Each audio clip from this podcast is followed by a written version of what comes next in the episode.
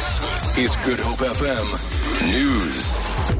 The DA has indicated that it will file contempt of court papers in the appeal court in Bloemfontein against the SABC, saying the broadcaster has not suspended its chief operating officer, Hlaudi Motsoeneng, as ordered by the SCA. The DA points out that the SCA on Thursday upheld an earlier Western Cape High Court decision that Motsoeneng should be suspended pending an independently run disciplinary hearing.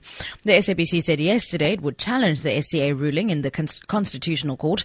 Its lawyers also said earlier that under the SCA ruling, the corporation has 14 days to suspend the COO before the disciplinary sitting begins. Motsoeneng's lawyer, Zola Majavu. We do not intend to debate that issue publicly with them as we hold the view that it is something that they need to converse with Mr. Motsoeneng's employer, which is the SABC. The courts did not impose any positive duty on Mr. Motsoeneng to do something, but rather it was the SABC as his employer that was directed to take disciplinary action and pending such that he be suspended. Whether or not the SABC is going to abide by that order or whether they're going to challenge it is something that is best addressed by the SABC lawyers.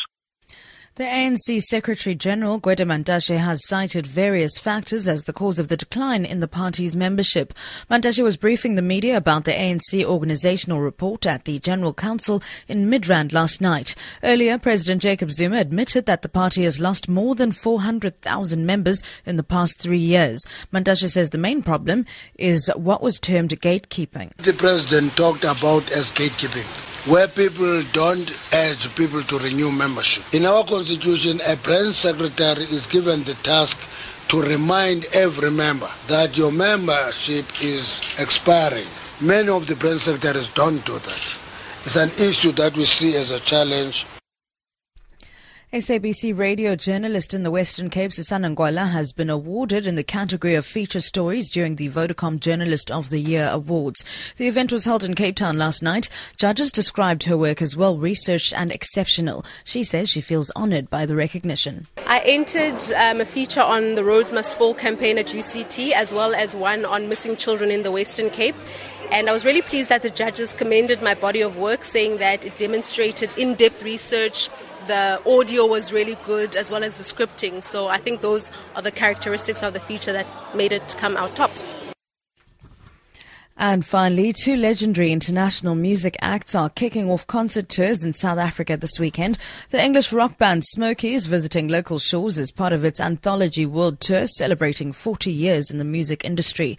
80s icon Jennifer Rush has embarked on an extensive tour of Southern Africa. Uh, we'll see the songstress singing in South Africa, Namibia and Zimbabwe.